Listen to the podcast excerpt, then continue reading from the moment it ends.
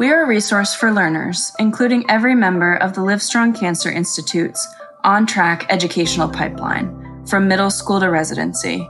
We are a growing collection of interviews, talks, and experiences that uncover the myths and the uncertainties of cancer and careers in cancer in order to empower and inspire generations of thinkers and leaders. This is Cancer Uncovered, an education and empowerment podcast by the Livestrong Cancer Institutes.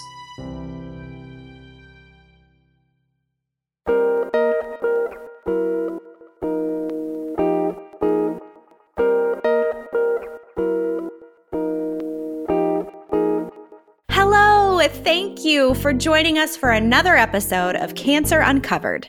This is Kristen Wynn, coming to your ears from the University of Texas, Dell Medical School, Livestrong Cancer Institutes, and Emerging Cancer Center in Austin. In part one of this episode, episode seven, Uncovering Cancer and Health Disparities, we heard from Dr. Lailea Noel and Dr. Sanford James, both expert community based cancer researchers who discussed definitions and examples of health disparities in cancer care and cancer research through the lens of their work in different communities in the United States. It's a powerful episode that you should make sure to go back and check out if you haven't already. We wanted to share more with you about Dr. Sanford James and Dr. Lailea Noel's career journeys and insights for our listeners. The only issue was their stories and words of encouragement were so insightful, I couldn't bear to try and squish them both into one episode. So, in this episode, you'll hear my conversation with Dr. James. And then in an upcoming episode, you'll hear my conversation with Dr. Noel.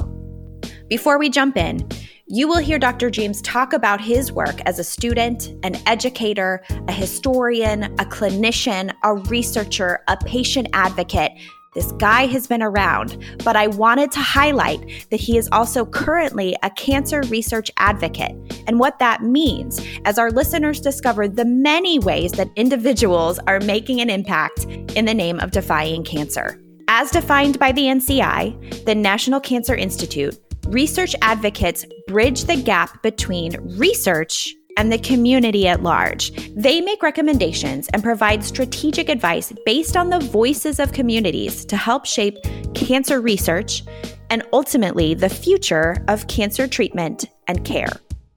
I'm excited to share this interview with you. Let's jump in and say hello to Dr. Sanford James.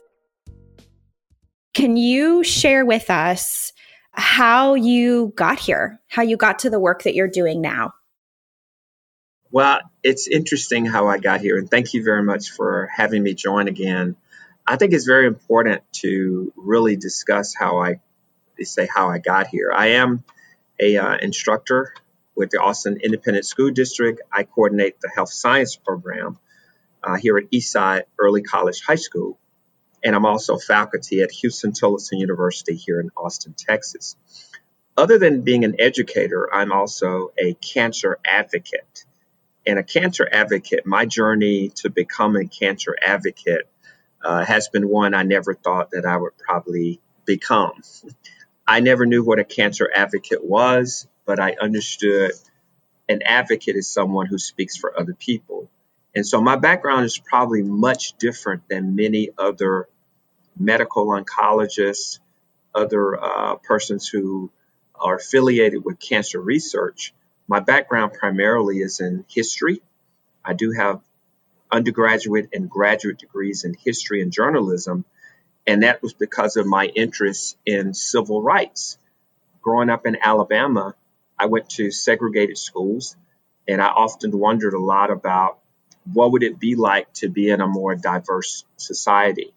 And in Alabama at the time that I went to school, there was lots of discussion around integration, around equality, particularly around education. And so I naturally, I was indoctrinated into really having more thoughts about inclusion, particularly for Black people in many facets of our society. And so, as an educator, naturally, my first interest was to learn more about history and how history plays a part into segregation, how history plays a part also into systemic racism in ways that we probably didn't realize. And so my background's in history, and then it transferred over to healthcare. So that's quite a jump from history to healthcare. Was there a class that you took, or was it somebody you met? When did that happen for you? How did that happen? My background in healthcare began uh, with my sister. When I was in high school, I did get recruited to play college football. And so I was going to college to play football. And I got to college and I realized that I was too small and not good enough. and so then it became a secondary issue of if I'm not playing football, how will I actually play for college? I did have ROTC in high school. Junior ROTC was, of course, a military program for high school students. And I really enjoyed the military.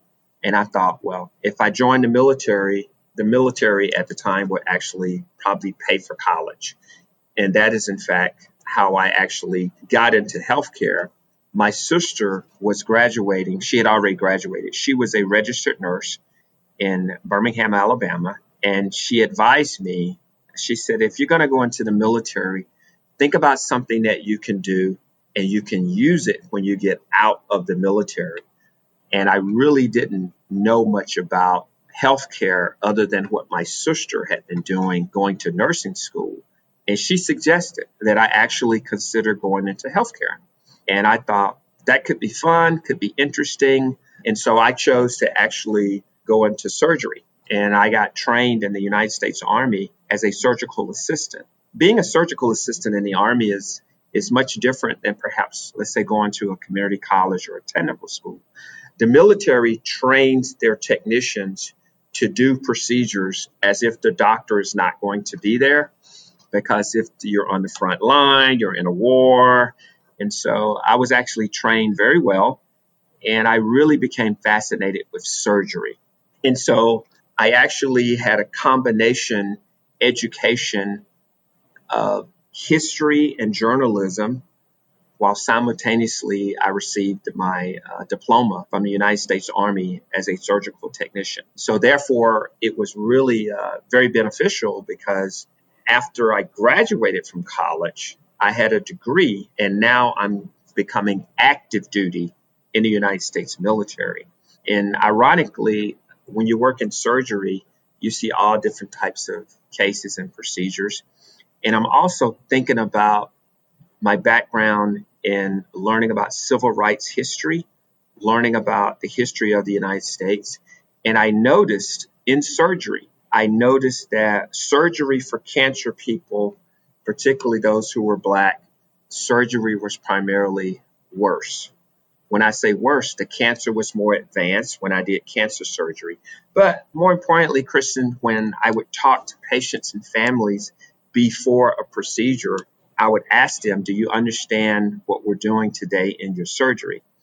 And many times the patients and the family did not really understand the procedure. They knew that their loved one had cancer, but they didn't understand the ramifications or differences. And so, as a result, moving forward many years later, I'm still working in healthcare, but I'm also teaching. And if you're an educator, you you're probably going to have a second job.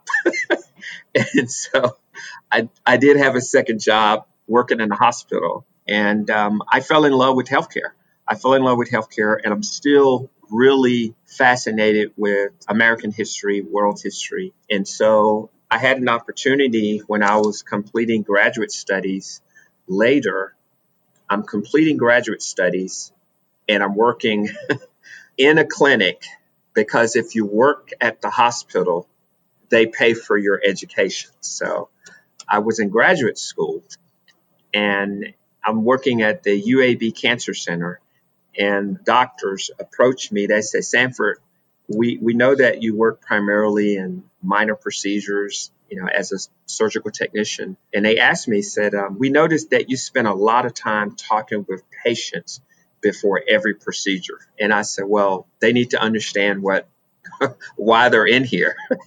and they approached me and the doctor said, we're going to open up a prostate cancer clinic and we want you to be the clinic coordinator. And I said, well, that sounds like a great thing. If I do this, the focus of the entire clinic will be patient education, and there will be a focus on disparities, primarily with Blacks who don't have insurance, primarily who don't understand a lot about why they're here. And the doctor said, make it happen.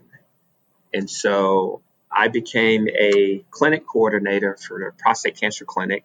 The UAB Comprehensive Cancer Center is much like MD Anderson in Houston. It's a national recognized comprehensive cancer center. So I had an opportunity, Kristen, to interact now on the research side of cancer. And subsequently, I also facilitated a cancer support group.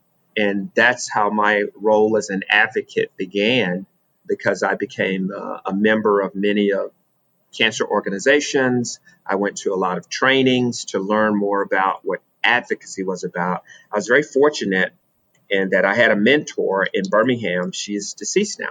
Dr. Beverly Laird was a two time cancer survivor, and she actually recruited me to become a cancer research advocate. And that's how I started my journey in a cancer advocate. Even now, I serve as the chair elect for the ASCO Health Equity Committee. ASCO is the American Society for Clinical Oncologists. I'm also a, a uh, patient advocate with AACR, and I'm also a member of the PCORI Manuscript Review Board. I just finished service on the Clinical Trials Advisory Board. One of the things that I've done throughout my career is focus a lot of attention, not just necessarily on cancer research, but also on the role of patient education. And my background, even in my doctorate, my background and research interest is intervention and how do I prevent someone from actually getting diagnosed with aggressive cancer. Cancer is these abnormal cell growths in the body, but we also understand that there's a cancer diagnosis that may not be a death nail for someone when they get cancer. And I think today we all understand that when someone hears the word cancer, we immediately, unfortunately, especially if you're a person of color, if you're someone that's in a marginalized population, a vulnerable population, or underrepresented, cancer diagnosis is going to equate to not very good outcomes. I think my role as a history teacher has a lot to do with my role now on how I approach my work as a cancer advocate. I love that so much that, you know, the history teacher piece of you never went away. It seems very overwhelming. You and I have talked before and you've said, "Well, I'm I'm just really impatient." I'm like, "Well, yeah, you should be. This is a, this is a big broken system and like how do you not get overwhelmed? How do you stay hopeful?"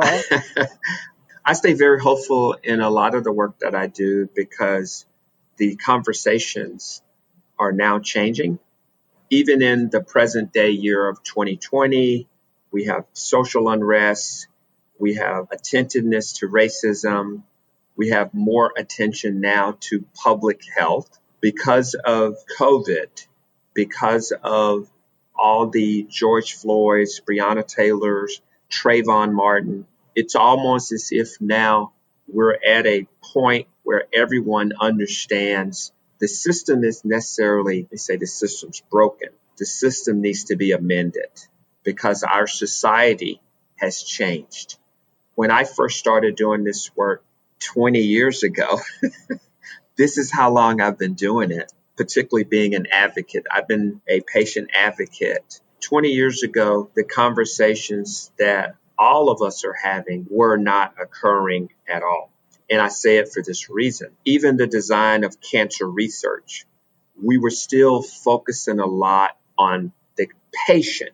We said the patient doesn't know a cancer research trial exists. What I've found over the last 10 years in my work in community research, I've done a lot of work to ask questions, to do surveys, and we find out that many Black people would participate in clinical research if it was introduced. And so, what we find out there now, we recognize there are biases on the side of the researcher. Community research, Kristen, takes a very long time. Community research involves building of relationships with the community. How do they approach healthcare? I try to learn without asking where are the local community clinics? How are people finding out about a cancer doctor? How do people find out about the Live Strong program that you all have for cancer survivors? And what we find out in those communities, they don't know about the Live Strong program in the community because Live Strong has not gone to the community to find out if anyone knows about them. In these systems that we reside in, it might be an academic institution, it might be a healthcare institution. We'll find out how much do they really trust us, and we will find out why they don't trust us. And so, as a community based researcher, I've been able to combine education as well as my interest in cancer research. I'm fascinated with cancer research, even on the side of treatment based cancer research. I want to know how more people can actually benefit from cancer clinical trials. And so my uh, my journey has been, I think it's been interesting in that it has not been a straight pathway in terms of becoming a cancer research advocate. But I'd like to think that I've been able to play a part in providing voice to populations that ordinarily we were not listening to due to many other issues that we have.